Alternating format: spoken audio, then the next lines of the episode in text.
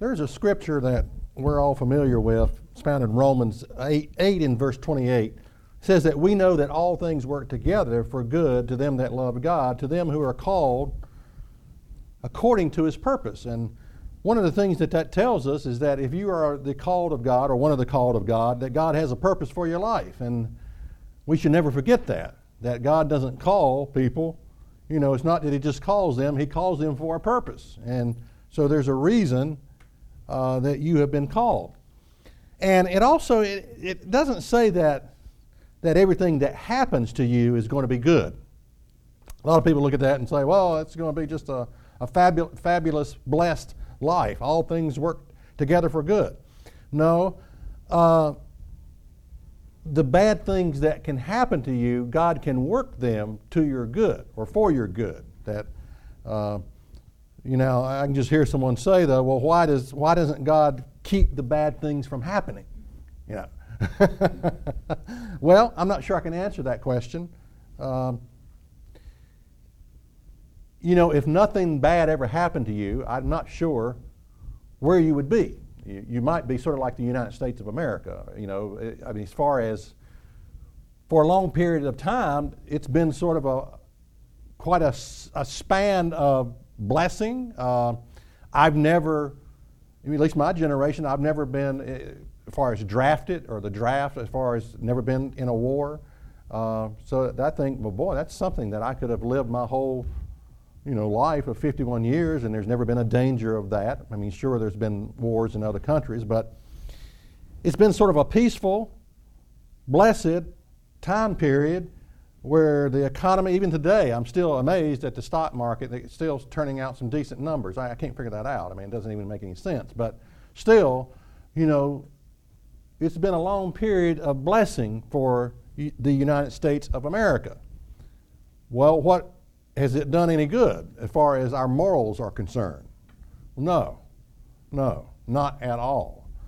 So if nothing bad ever happened to you, now I'm not saying that something bad is about to happen to the United States of America, I can guarantee you that, but if nothing bad ever happened to you, where would we be, you know, concerning our morality?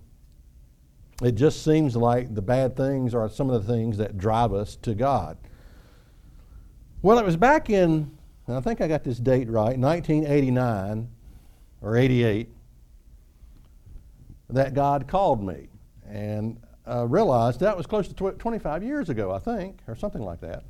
I can't believe it's been that long. 25 years ago. You know, and I think about, okay, when I first started this calling versus today. And sometimes the question I wonder is I, Am I still in God's will today as I look back? During that 25 years, I've made some big mistakes. It's called sin. Uh, And uh, all, I know one of the things I'm guilty of is running out in front of God. You know, and God would probably say, David, I'm back here a couple miles. what are you doing way out there? Of course, other people are different. You know, this is my nature. Some people are always lagging behind. And God says, man, you need to get up and start catch up here. Well, I have a tendency not, not necessarily to do that, although I think I've done that also. But, but one of the things I have a problem with is running out in front of God. The 25 years for me has been, to a large degree, just trial and error. I mean, you know, you do things, you try things, and some things work, some things do not. It's been a learning experience.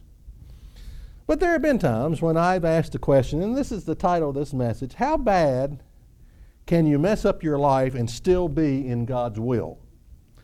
How bad can you mess up your life and still, you know, if you're one of the called of God, how bad can you mess up your life and still be in God's will? How many mistakes can you make? How many are allowed? Does God have a number? Where he says, that's it, you're, out, you're cut off. you reached 70 mistakes.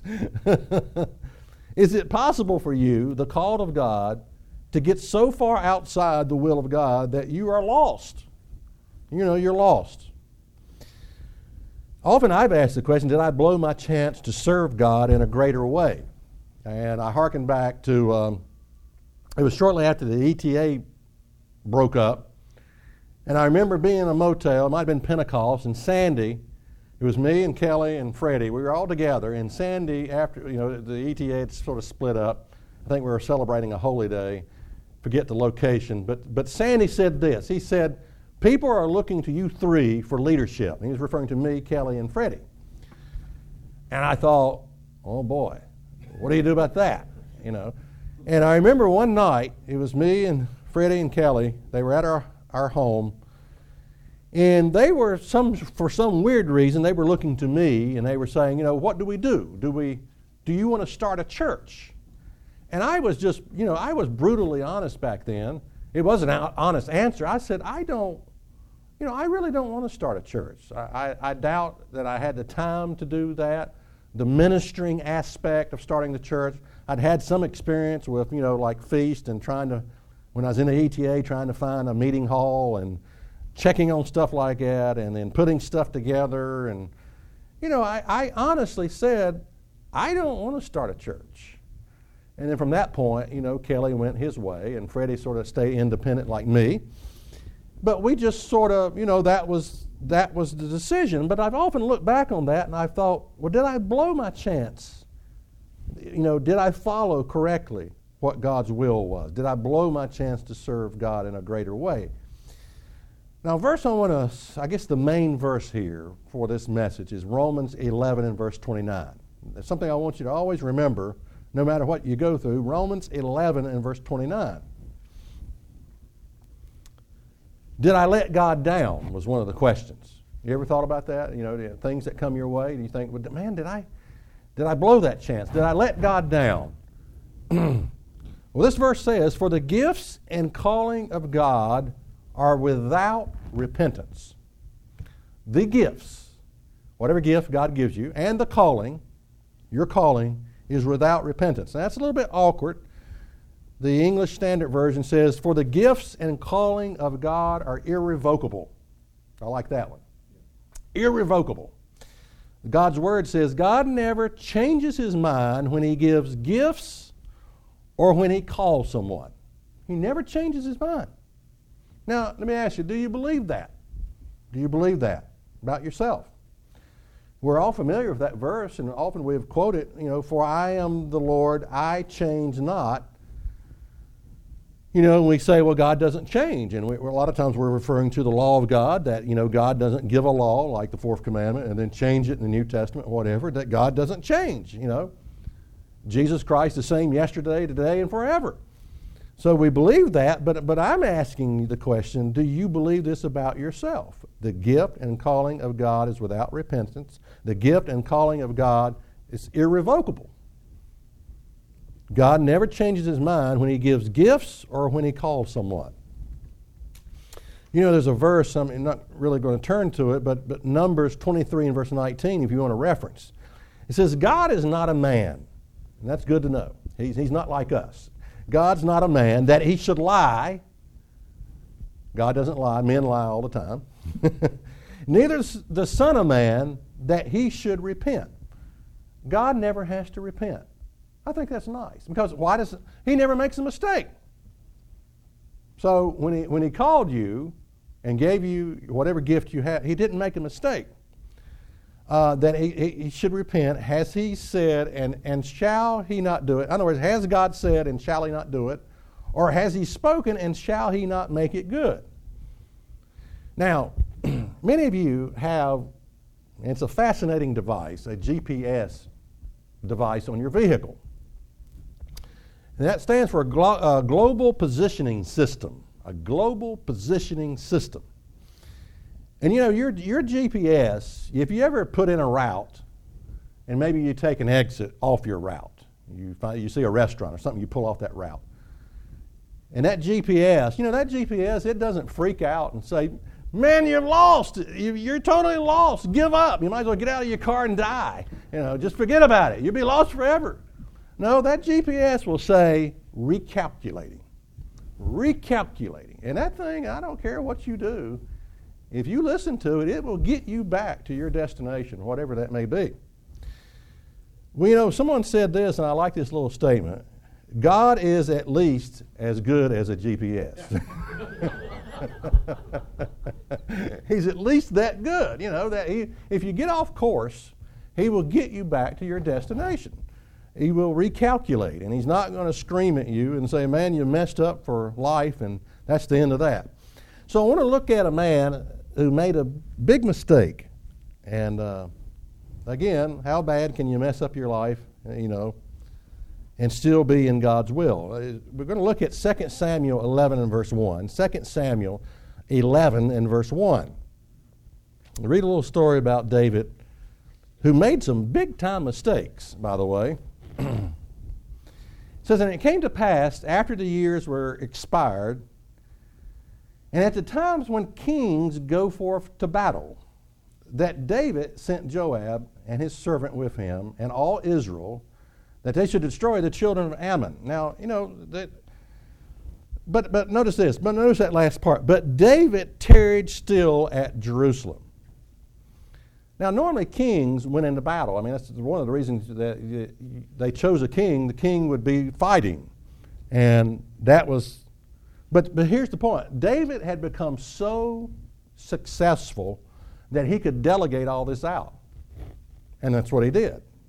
He could delegate armies to fight his battle. And at a time where he, when he should have been at battle, he was not.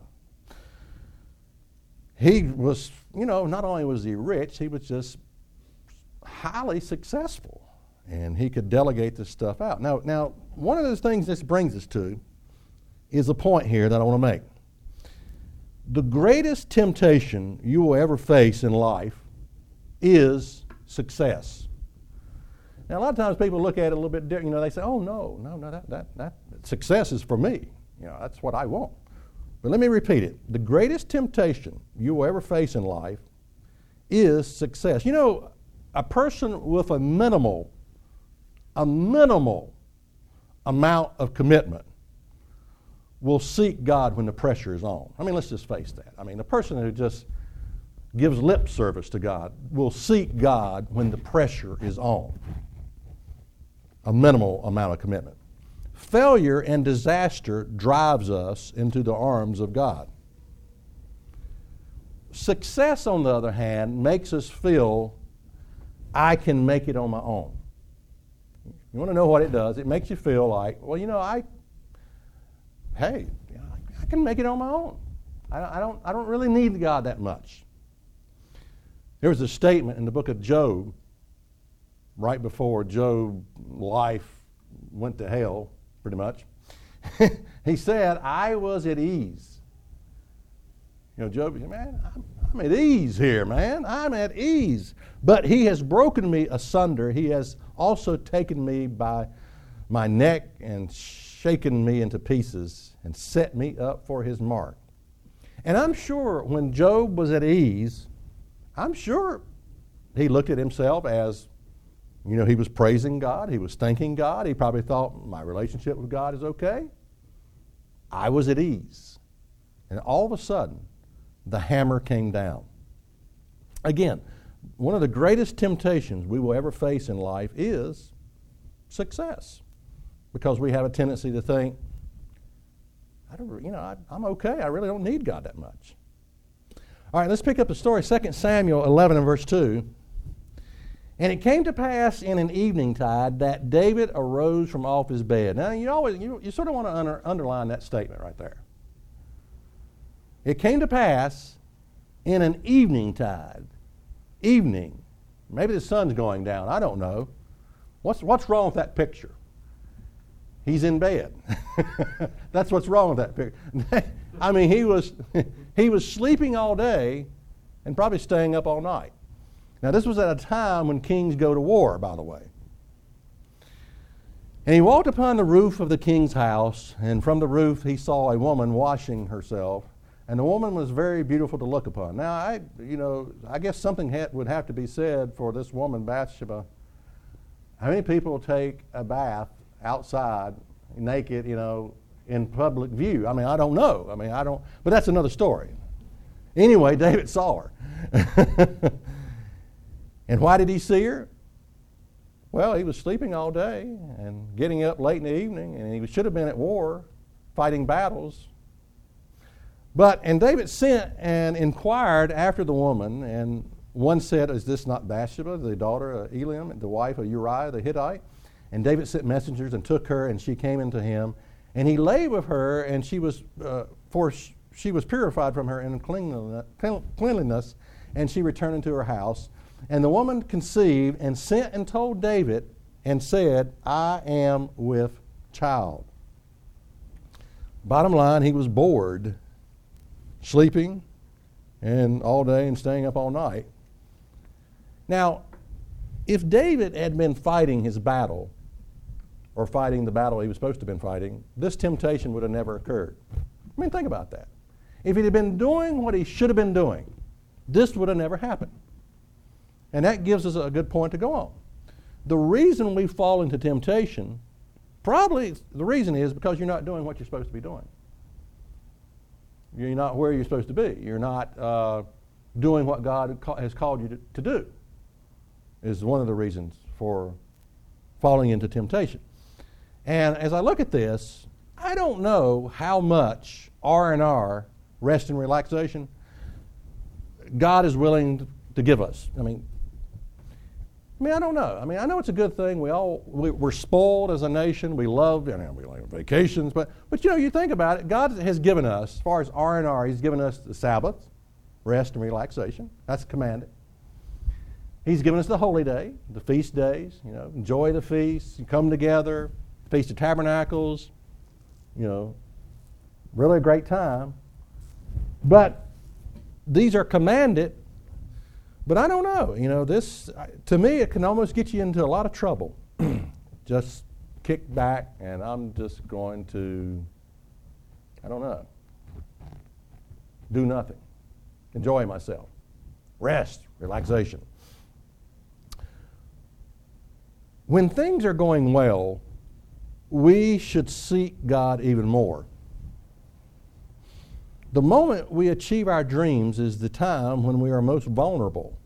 Because, I mean, this is the condition that David was in hugely successful. After a victory, we need to be more dependent on God than ever before when you are victorious. You know, you know I can think back when I was building a home a long time ago. and I was 20 some years old, and when the house had built, we were about ready to move in. And I remember almost a feeling of pride or victory. You know, I've, I've achieved this. I built a home. And then I remember God speaking to me and saying, David, it's just a home. 200 years from now, it'll be a, pile of sawdust. Um, you know, don't, don't get cocky. You know, be grateful for what you have, but don't let it go to your head. It's just a home. And uh, so, after a victory, we need to be more dependent on God, not less. The moment we achieve our dream is the time we need it. We are most vulnerable. Um, all right, let's skip on down to 2 Samuel 11 verse 27. And when the morning was past, David sent and fetched her to his house, and she became his wife and bare him a son. But the thing that David had done displeased the Lord. That's 2 Samuel 11 verse 27. Now, that last little statement, the thing David did displeased the Lord, that's a classic understatement. God was ticked off. That's really what's going. God was ticked off. it was more than just, you know, just displeased me. Notice uh, 2 Samuel 12 and verse 1. And the Lord sent Nathan unto David, and he came unto him and said unto him, There were two men in one city, the one rich and the other poor. The rich man had exceeding many flocks and herds, but the poor man had nothing except this one ewe lamb which had been brought and nursed up, and it grew up together with him and with his children, and it did eat out of his own meat and drink of his own cup, and lay in the bosom and was unto him as a daughter. This little animal was precious to this man. You know, we all have different animals. I have a cat, and one morning I was eating some cereal, and I, my, and I finished my cereal, I had my bowl right there, and my, cat came up and started drinking the milk out of the bowl uh, we have a special relationship there. Me and the cat, you know. but this was the, sort of the picture here. They were close, this little lamb or whatever. And there came a traveler unto the rich man, and he spared to take of his own flocks and of his own herds, but, but to dress for the wayfaring man that was coming to him, but took the poor man's lamb and dressed it for the man that was coming to him. And David's anger was greatly kindled against the man, and he said to Nathan, As the Lord liveth, this man who has done this shall surely die. And he shall restore the lamb fourfold because he did this thing and because he had no pity. And Nathan said unto him, David, you are the man. Shocking words, I'm sure, when he heard that. You are the man. Now, someone mentioned, I thought it was an excellent point, that the reason God did it this way, in other words, sent Nathan with a parable it was a story. I mean, we don't even know if the story was true or not. Probably just a made up story about this little man, I mean, this man and who had this sheep or whatever. But the, one of the reasons he did it like this was so that David could, could prescribe his own judgment. David's judgment was harsh. He said, This man shall die who has done this. You know, James 2 and verse 13 says, For he shall have judgment without mercy that has shown no mercy. Yeah, and you know, David had written about the mercies of God. He knew the mercies of God. But David showed no mercy to this man in this parable. He said, This man shall die. And in doing so, David passed sentence on himself. Therefore, the child that was born died. And I don't know, I just think that's sort of revealing how we respond. Like I said, I don't think the story was, was real, but you know, how will this person respond? I think God looks at these issues and says, how will, God, how will you respond to this issue? With mercy or judgment? I think we ought to be careful about that. We might be executing our own sentence on ourselves. How bad can you mess up your life and still be in God's will?